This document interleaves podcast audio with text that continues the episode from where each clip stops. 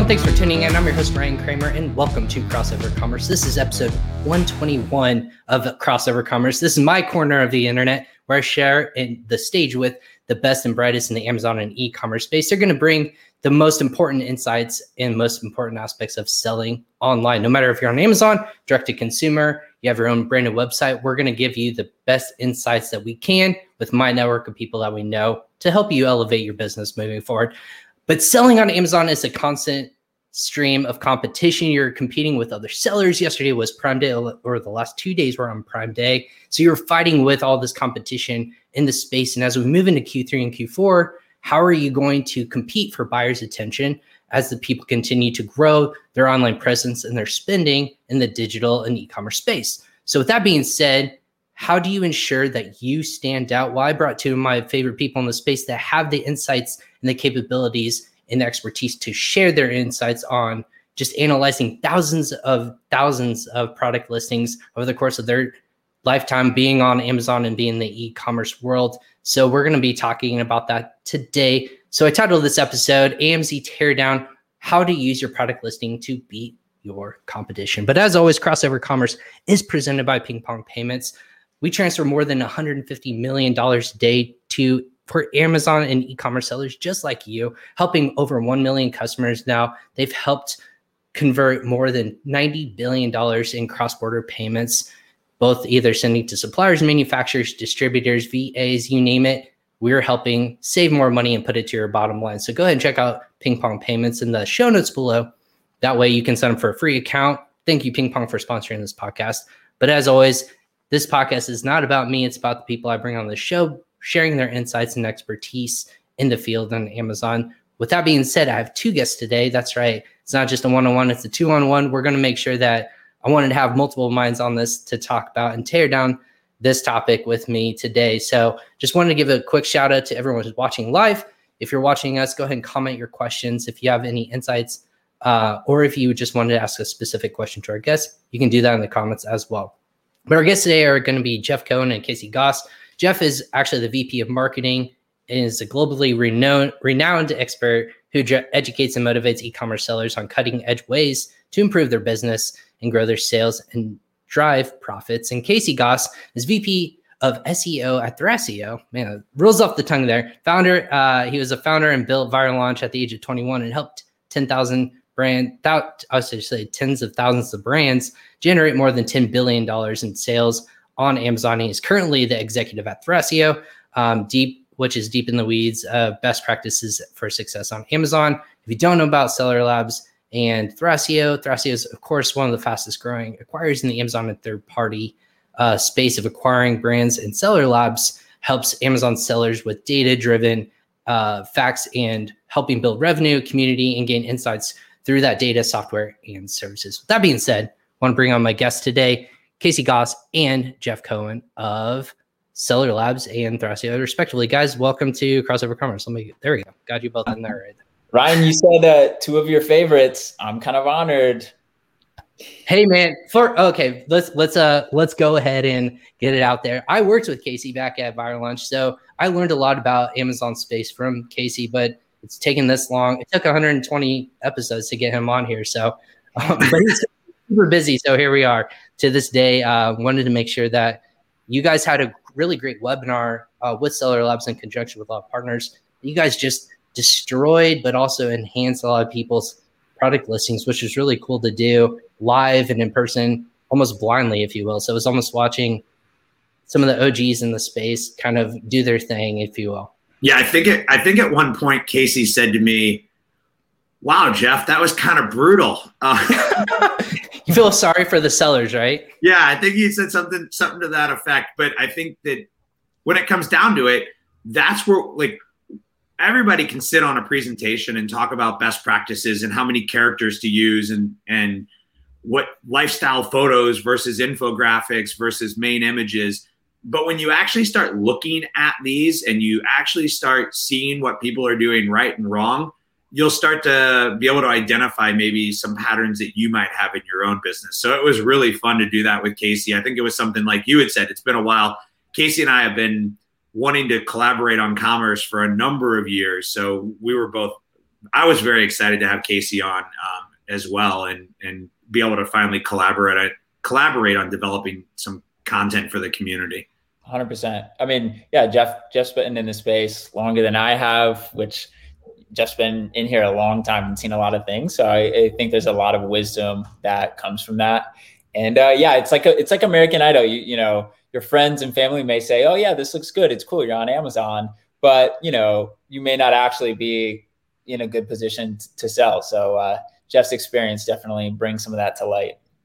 Well, I think I even saw that firsthand as a buyer yesterday, uh, just flipping through product listings of like intriguing products. But then you get into the weeds of it, and you can instantly seeing glaring holes in their products or just their listings in general. It looks fast, it looks sloppy. And it's kind of fascinating, even still to the day, with all this content out there, why people can't. There's a playbook written by both of you, I would say. Why are people still struggling with this kind of basic concept, if you will? Yeah, I mean, it, you know, it's it's difficult to start a business. There's a lot that you have to focus on. You're running a business, but you also have to understand the nitty gritty details. There's a lot of them, the nuances to Amazon, and so to balance both of those, you're probably a solopreneur. Uh, maybe you have a partner, maybe. Uh, and so just balancing all of that, you probably also have a full time job, uh, potentially at least, and it's just a lot to, to balance. And people are always looking for the shortcuts, the hacks. How can I, you know, do this faster? How can I do this cheaper or whatever? And so you're going to cut the corners when it comes to good listing content or your keyword research process or good creative, you name it. And uh, that's what I'd mark it up to. I, I also think Casey and I both come out of the software side of the business, right? And mm-hmm. in software development, you can either choose to do an MVP, which is to get your first minimally viable product up and then iterate it over time. Or you can sit and you can overanalyze and overproduce so that when you release it, it's perfect for the world. Most of us take the lean startup approach, which is that we're going to find pivot or persevere moments and we're going to constantly iterate on the things that we do. The failure is that people don't go back and do the iterations that they need to make. And so, you know, don't I, I speak a lot about analysis paralysis, right? And staring mm-hmm. at data at making difficult decisions. But the same thing happens with your listing. And a lot of people put their listing up and they set it and forget it. And you can't do that. You have to come back and you have to be evolving your images. You have to be reading the data that's coming back to you conversion data, um, demographic data, uh, competitor analysis data that's going to tell you what you need to be doing to make your listing even better over time. And so that's where I think a lot of the failures come either that or they are foreigners who don't hire US people to help them. And so it's really obvious that it's foreign uh, generated. Yeah. I mean, even if you know the language, you know, you like, you have to. So we, we have uh, copywriters for you know each of these markets at Thrasio, and like one of the kind of key requirements is that you like essentially lived in that country for 20 years or so. So just knowing the language, uh, maybe your parents, you know, uh, are, are, from the country, but maybe you you aren't, or you were only there for a few years. Like it, it just doesn't work. And so like you have to understand the nuances of the culture and the colloquialisms and everything to to really get it right. And there, there's like there's just less and less room for uh, less than optimal at this point. I mean, like across the board, we're seeing Amazon continue to shift more and more traffic to paid placements, uh, meaning you're paying for more traffic or Amazon is pushing you that way. And in not only that, but so you would think, okay, there, there's more paid placement, so so there's more inventory, so therefore cost will go down, but cost is going up, and you know there's plenty of articles talking about CPCs going up and being on the rise, and you know perhaps some of it may be temporary, but like in general, it's going to continue to go up and be increasingly uh, competitive. And what helps you to get better rates in your paid, better conversion rates, better click through rates. And how do you do that? Better listing quality. Yeah, right. It, We're not. Yeah. Oh, go. I was going to say it, it's not, and that, that's a good point for Casey. But we're not talking about obviously when people start out that they can't do these these quick uh, hacks to get things launched. We're talking about going back and optimizing as often as you know a couple months or a month and making sure that you're up to date on either seasonality You're talking about what's converting better, how Amazon's algorithm is changing. You don't want to do too much, but you want to make sure that you're constantly making sure that you're you're hitting all the right check marks too. But you made a good point, Casey. There is Amazon has shifted this organic product listing page. If you if you say there was not a lot of space for paid placements, but now all of a sudden everything on a product page is paid placement except for a frequently bought by section. And even then, it feels like it should be con- considered a paid placement spot. But that being said, is organic ranking as important now than it was a year ago, two years ago, or or will it shift back in the organic direction that you think? I mean, I have a yes, I, I have a yes and no answer to that. So it is less important as a percentage of the overall pie. I, I, think less and less of the overall sales potential pie is coming from organic, and it's just increasingly more. You know, these sections on on Amazon like high rated, but it's a, sponsored high rated, um, and so sometimes you get some very funky products because people are paying it for that. So, but organic is still super important from the standpoint of you every sale that comes through your listing is going to help your keyword ranking. It's going to help your review velocity. And so you like organic is uh, becoming increasingly difficult, but as yet just as important as as it ever has been. Uh, but in a re- like if you were to compare them relatively, I mean PPC is increasing its dominance over organic. Yeah, so I, I think the way to say it is is that PPC is increasing its dominance over organic, but that just means the value of your organic goes up because when you do get organic listings, it's not going to maybe drive as high a percentage, but the value of those is is worth more. And I think the pendulum will swing. We've seen it. We have to look at Google um, as as the where the world is going because the pendulum has swung back and forth on Google. They've they've pushed out more ads. They've pulled back the number of ads they have to have a somewhat organic world that's there. But one of the things Casey pointed out during the, the webinar that I think was really important to kind of remind people is that there is no silver bullet. And so, how is Thrasio and good sellers successful? It's not just what they're doing, it's all the things that they're doing. And they're participating in the um, virtual bundlings, they're participating in A plus content, they're creating coupons, they're creating um, uh, promotional stackable coupons, and it's so no no one of these things is is the magic bullet that just takes off with your sales. But the more of these things that you're able to do, the greater likelihood of increasing that flywheel speed um, by increasing your conversions. And I think that's that's what's really critical for for sellers today is that yeah, there's a playbook and we know how many photos we need to have and we generally know what those photos need to look like and we know how we need to write our listings but that's just not enough anymore. Yeah. you so so a couple of things that we saw from from looking at the listings. We were still seeing people using their iphone to take pictures.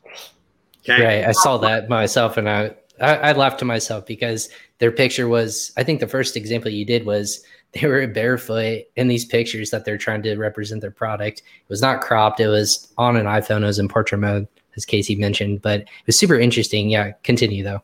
Yeah, but so so when that when that occurs, like it's okay if you need to use your iPhone to get your first images up. Just come back to them, right? Um, I think that that it kind of is baffling though that that's still happening. I think the other one was is that people aren't really describing what their product does, and there were some really complicated products like um, horse ankle support, you know, and you need to explain the features and benefits of your product. And so it's it's not about this one thing. It's about getting it down and getting it down to your audience and your buyer persona and your and your message to ensure that when your customers come, you have the greatest chance of succeeding by selling them your product. And, you know, I mean, the one that made us all laugh was this person who had like some cat food that was like pictured on the floor and it literally, I mean, we all were laughing and people were texting in that it looked like cat poop. Yeah. And so, I mean, if that's everybody's initial reaction, then you need to change those things. And I, I think Casey, you shared, you know, some simple ways to do some testing to, to, to understand – you know, I like to call it the mom test. Um, but you called it the American Idol test, right? Like, yeah. how do you know that it's that it's good? How do you know that it's good for your community, not just that people are telling you it's good because they like you? Yep. Yeah, 100%. I, I think being data driven is is so critical. And ideally, ideally you're testing both pre-launch and uh, once it's live on Amazon, so you can start to get some of that uh, data and feedback. And I think you should be doing this around price and around your images and uh, ideally around your copy prior to it going live um, on Amazon. So, so of all those places, obviously you can A/B test, and I think there's there's great services out there. Like, uh, for example, PickFu. Uh, I know a lot of sellers use that post and just an audience for logo creation, photography, even competition. What are what are the ones that people do you think of all these thousands of listings that you guys have seen over the course of time? Where people falling short the most? Is it evolved over time, or is now the time where people are? It's just photography, or is it um, product listings, or is it bullet points? What what are the number one things that stand out to you consistently? Yeah, if I had to boil it down to one thing, it, it would it would be the fact that there isn't one thing. Uh, you know, so my you know my, my saying has always been uh, everyone's looking for a silver bullet. You don't need a silver bullet. You need right. an arsenal. Um, and so you have to to be doing everything in order to continue to like push that flywheel. Yeah, if I could just bullet uh, point some items like uh, split testing against competitors pre-launch versus just com- like split testing against a couple of uh, options that you have. Both of those options may actually be terrible relative to competitors, and you need to get some data to to back you on that. Um, yeah, just having uh, so people will either focus a lot more on uh, just SEO terms, so they'll keyword stuff everything, and have poorly written copy, which you know does not build a sense of trust or desire in the product um, or they they they swing very heavily the other way and, and and they just focus on selling the customer and are missing a lot of keywords. And you'd be surprised at some of the listings that can do like incredibly well without that. The real trick is you know marrying the two uh, yeah and, and then and then just focusing on all the small things right? So like as jeff was saying focusing on having those virtual bundles focusing on having those you can have those uh, buy one get one deals where they buy multiple uh, units of your uh, of a product or they buy uh, product a and product b. That that strategy is like huge for us. We're doing some like really cool stuff with that strategy right now. Um look like scheduling lightning deals I, talk to so many sellers even still that aren't scheduling lightning deals or seven day deals. And like, especially around Prime Day, you can make some silly money. You can like really improve velocity, which helps increase ranking and helps to increase review velocity. Uh, yeah, that's that's my bullet. bullet what are what are the uh, credentials to have a uh, lightning deal? Because I think a lot of people are concerned it, it's like a pay to play, almost like a PPC model. Is there a price point that you have to or a discount that you have to instantly tell them or what are the criteria around lightning deals? Because i think that's the missing compo- uh, one of the missing components to standing out um, and instantly just going out of stock because people are deal minded cus- consumers and i've i've seen that over the course of my career. Uh, what are the criteria for that if if you guys don't mind? Jeff well, I think Amazon is now, you know, Amazon now makes the recommendations. You used to be able to apply for your product to have a lightning deal. Now Amazon basically tells you if you qualify for one. And when you do, they tell you how many units you need to have and what your minimum discount needs to be. So I don't think the lightning deal always like you can get away with 15% off. I think it's based off of the lowest price you've ever offered for the product before. They want it to be a better price. Something to consider um, Amazon does look at that over a period of time. So if you offer, what's that? I think it's uh, 20 per, at least 20% under lowest price in the last 30 days. Yeah. So, so if you're offering a deal, you might want to be looking at a, you know, what Casey talked about this again on the pod, on the podcast. Like you got to look at, at a calendar because if you don't plan out your calendar, then you might get, you know, not, you might lose the ability to do it when you want to do it because you already because you're to have to go too deep in your discount. And mm-hmm. also remember that you know you got to give enough of a discount to motivate people. So they might say the minimum is a 15% discount but your product might need a 30 or 40% discount. And i think one of the failures people have is they don't look at those as investments for the future. They look at them as profit centers. And i think you know Casey, you probably look at it as investments for the future of I'm going to sell this lightning deal at cost or maybe a loss or a very small profit, but that's going to then generate the additional flywheel that I need to get the halo effect of sales after that period of time. And so I think the mentality of sellers has to be this longer term approach to how do I make money over this whole lot of inventory that I have versus how do I make money on every unit that I'm trying to sell.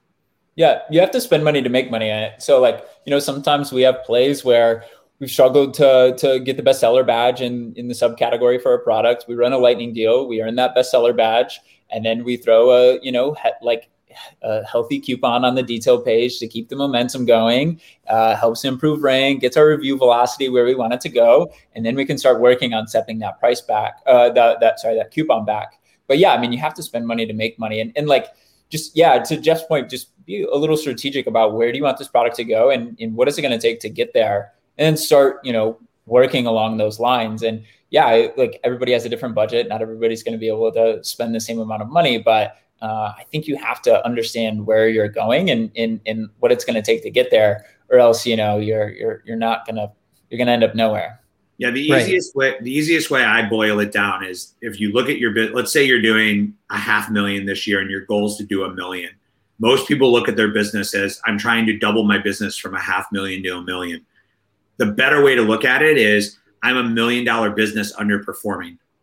And so that would then tell you, okay, well, if I'm a million dollar business, this is what my budgets would be, and this is what I would be targeting and trying to do and you're actually making investments to get yourself to that point versus trying to um, run your business at, at a certain profit margin um, but then also expecting the growth that you want. You do have to make some sacrifices. Most businesses even though they show a curve of it going straight up and to the right the business is much more jagged and there's there's seasonality and there's times of profit and there's times of loss that lead to the overall trend going up and to the right. Yeah, absolutely. Yeah. With that being said, there's there's a lot of things that you can unpack there with, especially yesterday and the last two days being Prime Day or days. Um, there's a lot of competition. You see bestsellers instantly be coming out of nowhere because of the investment in either lightning deals, PPC. I've seen screenshots of people's PPC budgets, and it it makes my wallet hurt for okay. to an extent. Uh, but that's kind of the game that you're playing. If you're not investing in SEO optimization, you're investing in PPC or you're investing in inventory or product uh, in general. there's always sort of an investment into one or the other. In in the case of lightning deals, you might not be running as many PPC, but you might be gaining organic sales from a, a deal that that could be driving results. You're just investing the money you're investing in PPC is now investing into the loss you're taking on the quote unquote deal. So is there, is there Casey, a, you, yeah, go ahead. Casey, when you started, when did you guys start planning your prime day promotions? Well, I mean, you have to think about inventory as well. So right. like we obviously didn't know the day we were hoping for summer. And so, yeah, I mean, we've been talking about prime day probably since like, you know, Q2 of last year, Q3 of last year but in, in I, I don't know when we are able to officially schedule like lightning deals. I, I don't remember what the no, but what I'm saying is that that you gave me the answer I was looking for, okay. which is that you know we had a client we had a client last year who was preparing into the pandemic for Prime Day over the summer. Prime Day didn't occur. They they held you know they they had brought in extra inventory. They had scheduled promotions with using their email list and they actually saw a really great halo effect through the whole Q4 time period because they they mm. realized with their product that their product success is isn't when people buy it it's when people use it. And so um, they knew that if they, they could get this product into people's hands that people would then be sitting down over thanksgiving. And during thanksgiving they would talk about the product and and the impact that it had on them and all of a sudden after thanksgiving because Prime Day just happened to work out really well for them from a time perspective. Yeah. So they went a heavy discount for Prime Day to get more users who all sat down at the table for Thanksgiving and talked about this product that they bought, which then exploded their sales for cyber for for the Cyber 5 weekend. But they had this all scheduled out and what they were trying to do and they almost used Prime Day as a loss leader if you will to just get the momentum going. And I think that a lot of people are we're, we're still scrambling with what their prime day promotion was in the middle, uh, you know, the first or second week of June. And it's really difficult to expect a return on that investment if you don't have the backup inventory, you don't have the backup process, if you're not planning to use your external list, if you're uh, not not working with you know uh, maybe editorial people to get editorial posts and, and PR posts about your product and to get you listed on other things. I saw um, Casey, you guys had a deal of the day on on Amazon's homepage, maybe a day or two before Prime Day. Yeah, like those types of things are the things that lead to the greater success on Prime Day because you were revving up your sales to put you there. I just happen to know that's a product you talk about publicly. One right now. What's that? We have one uh, live right now on the homepage. Yeah. So, I mean, it's those are the things that you have to do and the risk that you have to take and the, and and it has to work for your product and your product like not everyone should do deal of the day and go on the homepage because not every product will sell that way and i think that's one of the misnomers that a lot of sellers have. They think that Amazon will just make their product successful, and it won't. You have to make your product successful on Amazon. Mm-hmm. Yeah, and, and yeah, go ahead. Sorry, this is just difficult, kind of for new entrepreneurs to to like step back to to not be entirely reactionary and to like step back and, and, and like think and, and, and, try to take these different factors into account. You know i've just seen so many folks just be focused on you know one like just be so myopic around one detail. Okay you know jeff and casey said to do uh, lightning deals well they said they sell out of all their inventory at a price point they weren't expecting at a discount and now they're they're going to struggle to to replenish their their inventory so it's mm-hmm. like you know we're, we're sharing tactics you're going to come across tactics and it, like I just can't encourage you enough to uh, every once in a while take a step back and really just you know try to chart things out, uh, put some numbers down on an Excel sheet or whatever, and and just like try to understand where you want to go and what it's going to take to get there and your numbers uh, along the way. Yeah, Casey's saying it. Yeah, don't take our word for every single thing. It's not the holy grail, but the tactics can in fact enhance your business to get to one to the other. So it's a, ahead, it's about under it's about taking the words and understanding it how to apply it to your business. Right. Because you won't be successful doing it because what Casey is explaining or what I'm explaining is is this part. And you have to understand all the other parts to properly apply the whole thing to your business. It's why courses are very difficult for people to be successful from because they're trying to learn the information and then apply it and learn the information and apply it and the course gives you a a um, uh, a syllabus uh, an order in which you should do things but life doesn't give you an order in which you should do things and so you have to learn on your own how much you need to do and in what order and like one of the great stories i love to tell is is at a trade show i was at a number of years ago, a guy was on stage and he was talking about products and, and product research and how to find products. And he started talking about Halloween inflatables. And everybody in the room started pulling up their computer, looking up Halloween inflatables. And I literally was in the back of the room watching all these sellers going online buying Halloween inflatables because the guy on stage said the word Halloween inflatables. It's the garlic he, press effect. Yeah, and he came down. That's why we started moving to things like garlic press and water bottles because as as speakers in the space, we realize that people listen to what we say and and we feel bad that they are buying Halloween inflatables because they they don't realize that we just randomly pick something. just one yeah one one late night thought it came to fruition and all of a sudden some supplier in china or india is all of a sudden getting all these orders for Halloween yeah and, and, you can't and like if that's if that's your strategy that's a really poor strategy. And i think everybody who speaks in the amazon space will agree with that. And i think that what like casey said what we're providing are tactics and then your job is to figure out how to put your tactics in order and test them against your product and your market and your buyer persona to figure out which ones that work. That that becomes your magic bullet. Casey's magic bullet isn't the tactics that he uses, it's how he applies those tactics and they're different for every product that, that they that they have. Yeah. Right.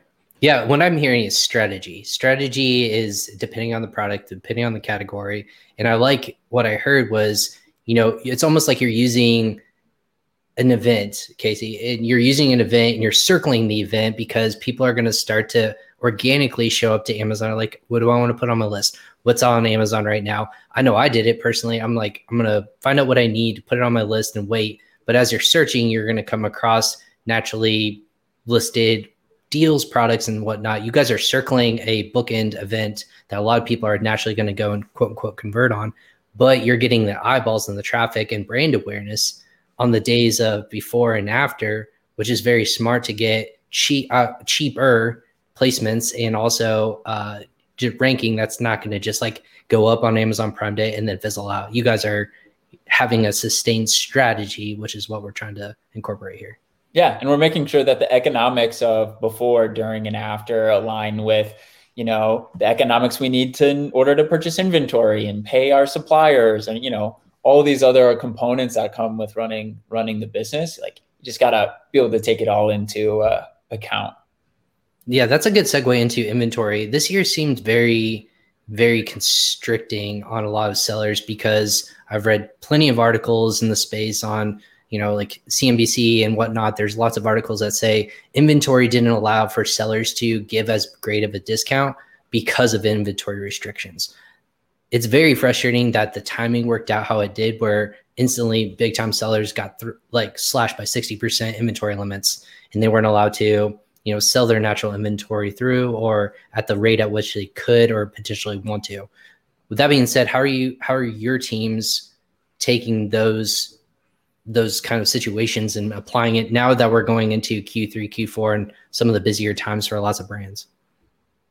Yeah, I, I don't have a ton of insight into this. I mean, one, it, it's a huge headache and has definitely been uh, a, a barrier in general. Our like primary solution is is we now have a, a good kind of third. We're in a different position than the average. So, so we have you know good three PL uh, um, other providers uh, mm-hmm. that, that can essentially fulfill the inventory for us. We have seller f- uh, fulfilled Prime accounts, so we're able to still have the Prime badge while fulfilling um, from you know these other uh, warehouses, if you will. And so we you know we don't have to adhere to the inventory uh, restrictions on new okay. products because we are starting to launch. But yeah, I mean it's it's tough. My understanding is that they're easing up. I honestly I don't know enough details to really speak to it. Yeah, I think it's funny. I saw somebody posted a, a they're, they're, a $10 million seller. They posted their IPI score at like 500, 550, and people were bashing him. And I'm like, nobody really knows what a good IPI score is. They may know what theirs is compared to somebody else's. Um, and I think that inventory, Casey and I, I think, talked about this a year ago, like at the beginning of the pandemic, that inventory has been the story since May of last year. I mean, yeah. April, May of last year. So it was about inventory getting into Amazon. At that point in time, it was people moving to the 3P. Then it was the IPI scores changing um, and fluctuating, going up to you know up to 500, down to 450, and changing right before Christmas. Now it's uh, inventory restrictions uh, and limiting you know on new numbers. Don't forget that there's four, three to four times the cost to ship your products in from China right now. If you can even find a container, sixteen thousand uh, dollars for a container is consistent. Yeah, yeah, and the and the people who are winning are the ones who are not just complaining to the press about these problems, but are figuring out solutions. That doesn't make you more money. It does. It, it, makes you a lot more money if you complain to the press. Um, yes, it can put some pressure on Amazon, but I, I had this conversation with a, a, venture capital firm that you know is is they're all they all went into this space. Casey knows that better than anybody. And I said to him, I was like, one of the biggest problems that Amazon sellers have is that they believe Amazon owes them something. Yes, we are customers of Amazon, but Amazon really doesn't owe us anything. If I was the boutique store down the street and I was buying products from Casey, and Casey had sold me products and decided he doesn't want to sell me products anymore, I'm cut off from that supplier. If, you know, like these things exist in the real world. Like we can't act like they shouldn't exist in the Amazon world. And the companies that are successful are the ones that are able to adapt and change and overcome when these obstacles are placed in front of them. And so, yes, it's a lot harder to launch a product when you have um, new inventory. I know a, a seller who got really hurt by that because he had 30 containers of new products he was planning to launch in Q4 and his goal was to be selling over 200 a day and he was only allowed to put 200 in but he overcame and he moved them to a 3pl and he found other ways to move his inventory and to sell it and to, and to start building it up and as he's going into the process this year he's using this year as ramp up periods because you can't just drop your products in the middle of october and expect to have all the inventory at amazon that you need for a december rush and so you just have to make adjustments to to your systems and your processes to take advantage of the of the rules as they're as they're currently written until they change. Yep. Yeah, you know, my my philosophy has always been change change brings opportunity. Uh, as long as it's a relatively level playing field in the Amazon space and I guess kind of just in life. And yeah, I mean, like if you're selling on Amazon, uh, there's going to be a lot of change uh, whether it's algorithms or inventory allotments or rules on getting new brands registered like you name it there's always going to be change and in, in your ability to kind of manage through those and keep a level head and, and try to focus on okay what what is the opportunity for me to have an advantage here versus everybody else. And to yeah to jeff's point play to the full extent of the rules go hard at a, any given point and when they change adapt with adapt with it. But if you're you know sitting on your hands waiting for this rule to change or this thing to change that you know is going to change at some point like you're you're letting everybody else pass you by. Like no excuses. At the end of the day how much money you make is uh, dependent on you know your own decisions and how you respond to external events. And uh, yeah if you want more money work through it. If if you want to complain then you're going to pay the price regardless. Right. That's great advice because a lot of people entered the space what back in 2014 and 15 with the notion of throw up a product on Amazon from a supplier or anywhere from Alibaba, be be decent at listing your product, going back to our original point, uh, and then just sit on a beach or somewhere and just like watch your money come in. But we're seeing now the barrier to entry and barriers to grow your business start to come higher and higher, and that's weeding out a lot of unsightly competition that's coming out. That's weeding out brands who are not doing it correctly or people not wanting to grow appropriately when in the business world that this is kind of the blueprint that's always existed right you have to continuously be forethought if something happens to your supply chain or rent goes up or anything that's outside you don't complain like you said jeff to the media and fixes all of our problems you figure out all right well maybe we have to go to a cheaper facility or maybe we have to find a partner to help us grow and expand. It's not it, has been so e- I, f- I feel like for simplistic term it's been so easy for so long for so many people that now it becomes an instantly percentage harder. Everyone's like what the hell? Like this well, was easy for me.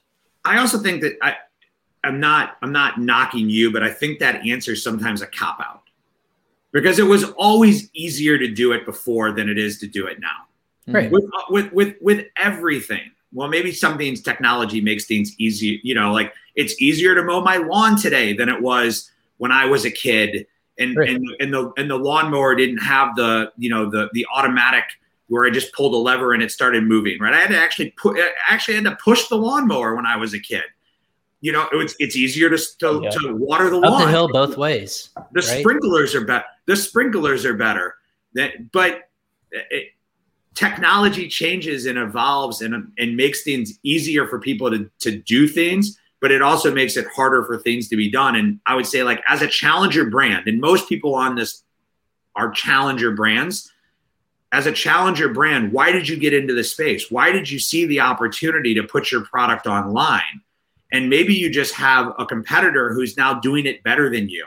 And so you need to up your game. And i see that a lot because they came in and saw what you were doing and they saw your listing and they and they saw your pricing and they saw your lack of innovation. And they basically came in with a better cheaper you know higher profitable product. And i think that one of the hardest things to do in the amazon space is to be like a luxury product in a commodity market, right? And I've seen a few people do it in like the speaker space. Um, where you're trying to compete against like the $25 suction cup speaker and then you know some people are trying to sell the, the, the multi-hundred dollar bluetooth speaker and they both want the term bluetooth speaker right. well it's hard to compete in that space but you can when you're the luxury brand but you have to approach the business differently as the luxury brand and you have to understand whether people want that I, I, as a consumer i saw that in the light bulb space i needed uh, dimmable light bulbs for my kids room well, I had all different price choices and needed to understand whether I wanted this really high end light bulb that could, but the high end light bulbs weren't iridescent light bulbs. They, they were color changing, LED, longer lasting, whatever they were. They had something more to them that, that made them four times the price. And so I think like it's something that you have to look at. And what one of the pieces of advice we gave going into Prime Day was if you didn't have a Prime Day strategy, you your prime day strategy should be to watch your competitors and figure out what their prime day strategy is. And That's a good point.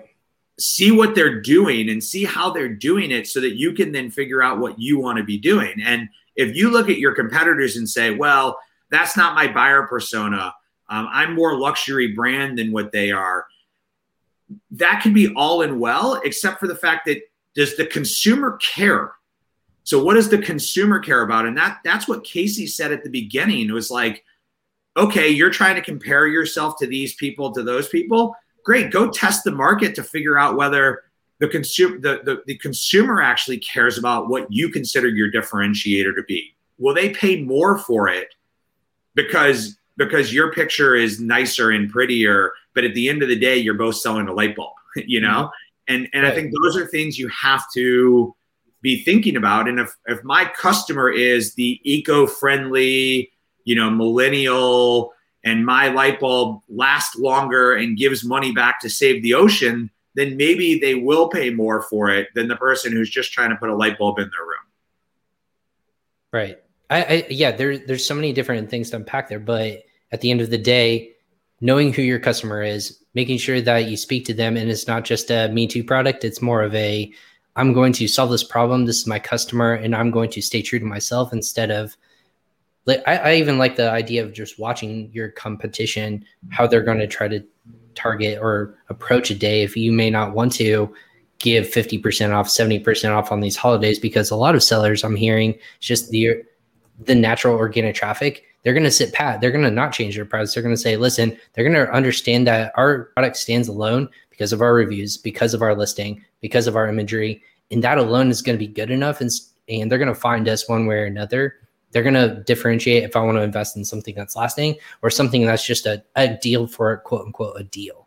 So there a lot of sellers I think are opting for just stay pat and and kind of just take traffic as it comes. You know, you're not going to see this. But it, but that's huge, still right. That's still a strategy. You made right, exactly. It's still a strategy.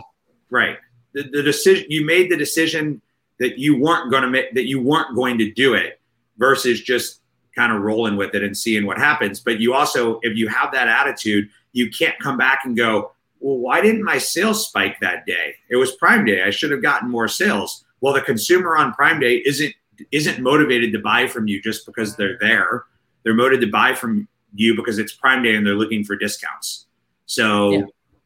you have to understand the consumer and their mindset as well. Right. Uh, do you guys think, and this is kind of going to our uh, consumer online versus we're going back more into um, in-person events and people are getting out to the world. For once, I think even right before this, I know we all know Liran Hirschkorn. He posted some data that said, you know, just search traffic in general for a lot of top keyword performers for their clients are going down. And he said they're pointing to that because of people are naturally want to travel. They're not shopping as much online, still very high. Is that a trend that we're starting to see going into summer, um, maybe into fall? Is that a trend that we'll start to see that this all time high and buying and selling online is going to kind of uh, plateau out? And maybe we won't see as much sell through as we have been in the last few months? Yeah, it's it's something that we've been talking about. I mean, we've been talking about since COVID started. You know, Right. what happens when when uh, COVID's over, if, if that is a thing. Um, so uh, I, won't, I won't make any uh, funny jokes, but anyways, um, yeah, anyways, uh, yeah, like so. I mean, we we we had a good May, but like the question is, okay, now it's summer, vaccination rates are higher, things are continuing to open up. Like how how like what happens? And I don't I don't exactly have an, an, an answer just yet. Um, but I like I think for us, what's most important will be demonstrating our performance relative to the the overall market. Um, I like I don't think that Amazon Amazon's you know dominance will subside in in any way. I think Amazon has established themselves in the average American household in, in the mind in building trust. I mean, it's just far too easy to return stuff, to get stuff. You know, you, you understand. Um, so yeah, like I think Amazon's here to stay. Will there be some temporary uh, change in demand um, as the stimulus checks kind of run up, as unemployment uh, like you know dries up? Like I don't know. We'll we'll, we'll see. I mean, well, we, might, we might start to see inflation on Amazon as people shipping and other prices go up. The, the price of the goods on Amazon could start to increase. Yeah, and, and you may see more people holding cash because there's you know volatility in the market. Like who knows? Um, I think for us in particular, uh, yeah, like our performance relative to the market is is what's most important. And yeah, just I mean, as always, making long term decisions. Again, I think Amazon's in a super good place. E-commerce is in a super good place. Never been better. This space is super hot, uh, both on the consumer side as well as the seller side. So we're in a good position yeah, I, I, I don't know en- enough. I can't project enough the the, the short term trends though. Yeah, I think the the the the, uh, the second if I was going to ever buy another shirt besides the one that I wear, um, I would get one that said this one. You know, because like, do you? I have one. That, I, I, I, was going to say, Jeff, do you have more than one? Hopefully, I do. I I've like only seen you like this two, shirt. I have like two dozen. Um, I would get a shirt that says "It depends." because my first thing about that data is I have a lot of questions. Like, what's the product and what category? And like, if you're talking about, if he was talking about selling puzzles and coloring books, then yeah, I would expect his impressions to have declined as we go into summer months. If baking was at an all time high throughout the pandemic, I would expect baking to decrease over the summer months as people are going outside. So again, like who are your consumers and what are they trying to do and what are you trying to match that um, in comparison to? Uh, it's easy to kind of look at overall trends and say, well, yeah, I mean, I got plenty of clients that their search volume is is is lower than than what it was six months six months or, or twelve months ago, but their product would indicate that it should be. Um, mm-hmm so is it a, is it a normal seasonality trend that's occurring or is it um, just that that product has kind of fallen out of favor with the covid you know bump that it had. And casey i 100% agree with you. Amazon's not going away. Like the if anything amazon has converted more people to being prime shoppers that are now here to stay. Yeah. Very similar to the the grocery market and the people who are doing grocery. I was going to say you're talking about shopping on more than just consumable good. You're talking about like uh grocery. You're talking about like video. You're talking about everything the the slate that they have to offer. Music so on and so forth. Right. Yeah. Correct. Yeah you know i think i think jeff had a, a good point. And again the, the comparisons you know I, I know some numbers of other non-amazon businesses in, in the e-commerce world. And like you know they they like their comparisons for April 2021 to April 2020, uh, and same with May is like, I mean, it's depending on the market that you're in, super, super tough to, to match. Again, like as Jeff was saying, if you're selling, if you sell puzzles, I mean, the demand for puzzles is, is significantly different than it was uh, as as uh, lockdown was starting to pick up. So you said there's this guy named uh, Laurent. What was? I'm just kidding. Yeah. So Liran, uh, shout, shout out to Liran. He, knows, like, he knows where say, he's a friend of the show. He likes he likes to be a shock. He's like a shock jock. He likes to put stuff out there that that that ask more questions than give answers. All right, so let me shock Liran um, real quick. I, I, I haven't done the, the research enough. I just pulled it up because I think I saw his example was garlic press, right? Yeah, it was garlic press. In, yeah, it was from a solution that we won't talk about.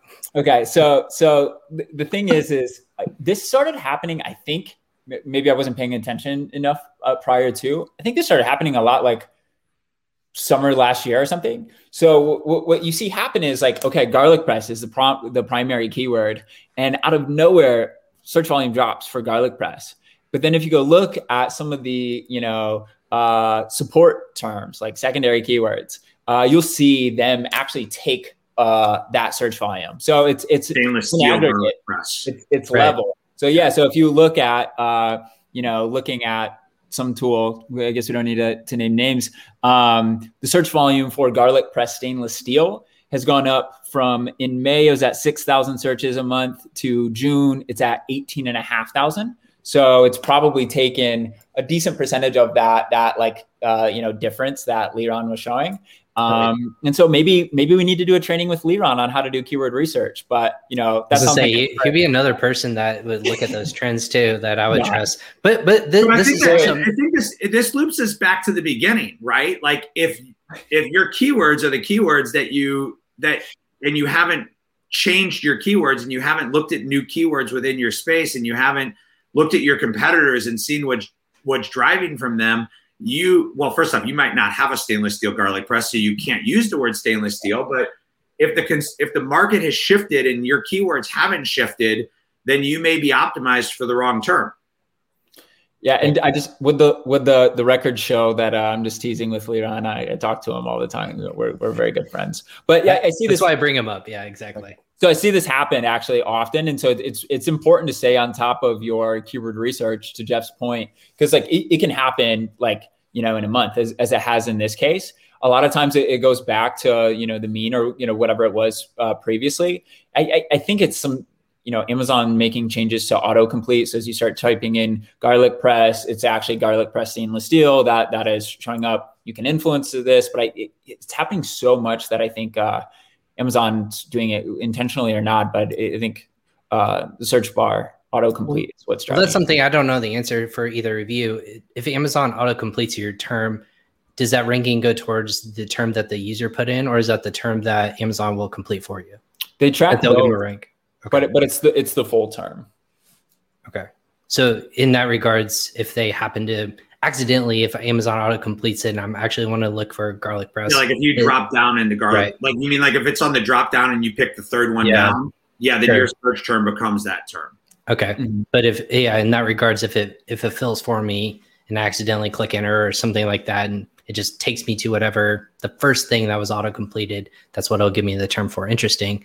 Yeah, um, remember, Amazon Amazon only cares about the term that ultimately drives to the conversion. So their right. data is is gonna is going to wash out the the, the misclicks that occur along the way. Um, yeah. well, yeah, if you think about it, a lot of your clicks into a suggestion are going to be these incomplete terms. Garlic pea, right? Okay, garlic pie. So it's there. I don't need to keep typing. I'll just click. So it'd be weird if you know you're now getting all this rank attribution for incomplete words. Absolutely. But I also think, I also think that I also think that goes back to another one of our points was like you can't just read this and say, "Oh, this is why my sales is down." You need to go figure it out specifically for your own like exactly like a knowledgeable person in the space identified a trend is sharing that trend. You now need to go figure out how that trend influ- impacts you and your business. You can't just assume that he identified that trend and therefore that trend is why something for you is working or not working. You have to go figure it out. And i think that uh, it creates the squirrel syndrome of like oh you know that must be my problem. Oh that must right. be my problem. Chasing the problem. Yeah and this is also where like you know casey and i when we did our when we did our listing teardown we didn't have access to people's data. So we were just literally going through and just telling them what we saw wrong with their listing when we saw it. But a lot of times we were like well the first thing we would do is we'd look at your data and determine whether we should even be tearing apart your listing. Because if you're at a 30% conversion then I don't know if I can really make a, a substantial impact on on on your business. And so, you know, data data has always been the the lead for for both Casey and I of like to figure out where your problem is, use data, and then as you have your data, solve the problem that's ahead of you and then figure out the next problem along the way. Don't just say, oh, Casey said go redo all my images. I'm going to go redo my images. Um, Because what Casey said was test to see whether you need to redo these and see how one performs compared to the other and understand before and after before you do them. You can't just go in there and wholesale change things.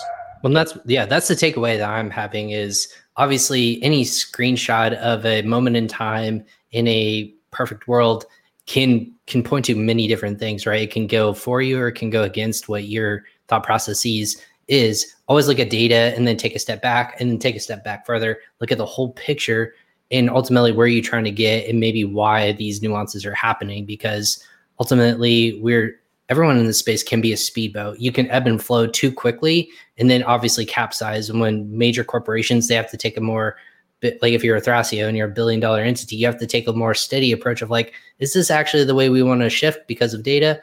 All right, perfect. And we're going to set sail that way. So that being said, I, I guess moving forward into the rest of the year, what are the most important aspects that sellers need to just remember not to get not to get frantic if we've if you're listening to this and they've got all of a sudden like I got to look at the ba- ground up. I don't think I'm doing the right thing. What do we need to remember moving forward into Q3, Q4, and then moving forward?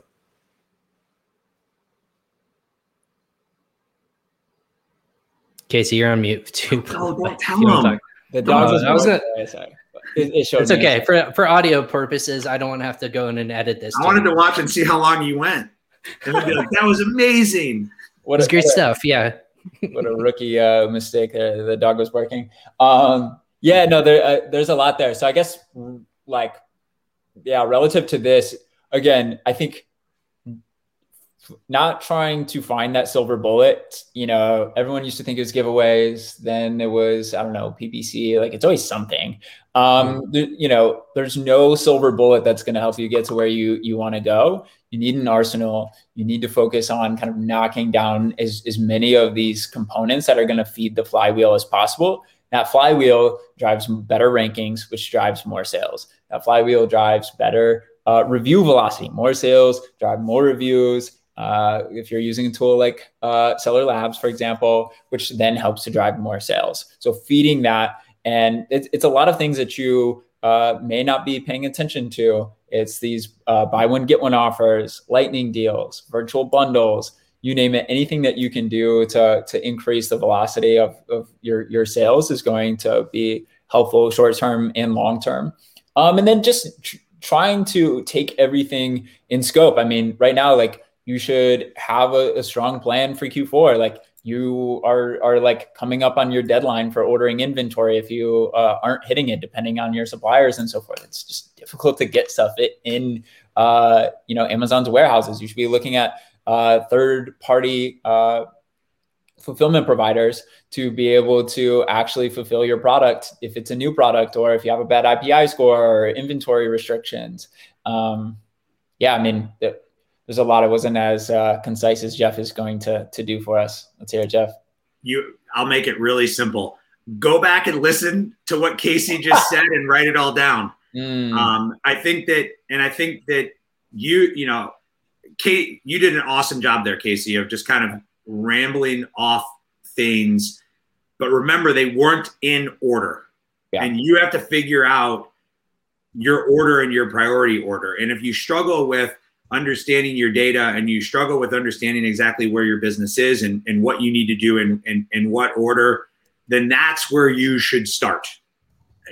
Plain and simple, that's where you should start. And I think that, um, you know, you want some analysis and you want some help, reach out. You know, we do a free data analysis where we'll we'll send you back a whole data spreadsheet with uh, Google Data Studios, giving you a whole bunch of charts and, and and stuff about your business to kind of visualize how your business is doing. We do that for free.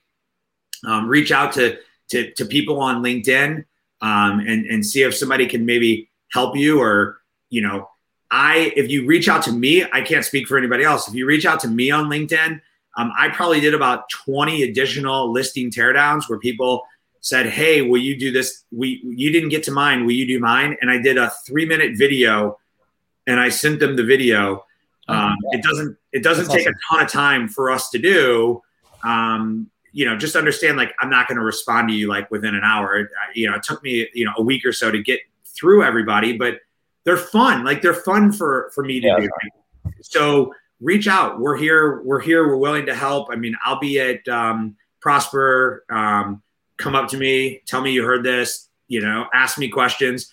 I think that that that's my last piece of advice that I'll give is um, if you do in person events, it's the number one opportunity you have to get free consulting for your business. And so you can find somebody like Casey, or you can find somebody like me, or f- find somebody like Liran who normally would charge, potentially charge, or not have time to talk to you, who will sit down for five, ten minutes and talk to you about your business and give you suggestions.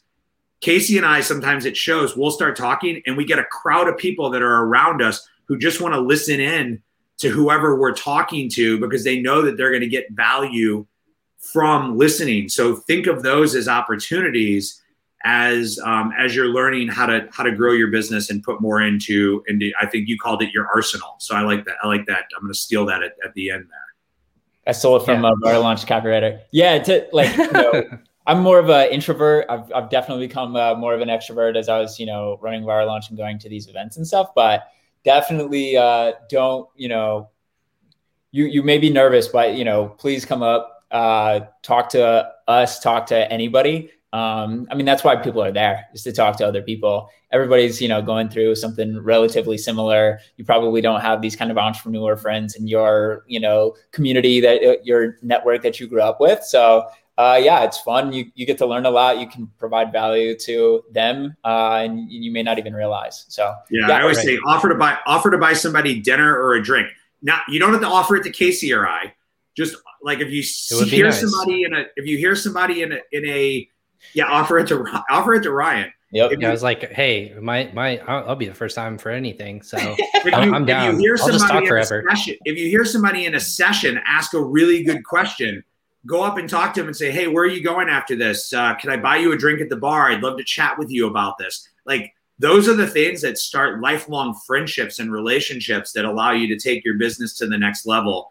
You know, or again, virtually, if you're not going to an event, reach out on Facebook or Facebook or LinkedIn or whatever and just reach out and ask. Uh, you'd be shocked by how many people just don't do that. And if they did, would realize the door opens for them.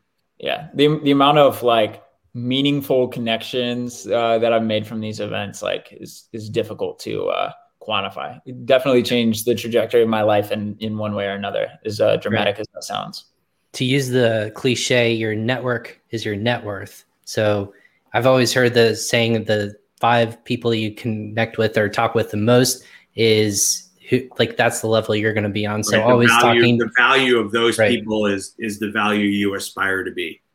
Absolutely. Yeah. And, and that's the thing is, you know, even in this position, just social listening to people and constantly trying to learn, all three of us, I would say, is I definitely didn't know what I know now a year ago, a year, uh, two years ago. And I'm assuming with you guys is that you just been around a long, long time to understand and see a lot of this processes change. So you can tell that story of what worked, what doesn't, and kind of move forward. And people just don't have that experience yet.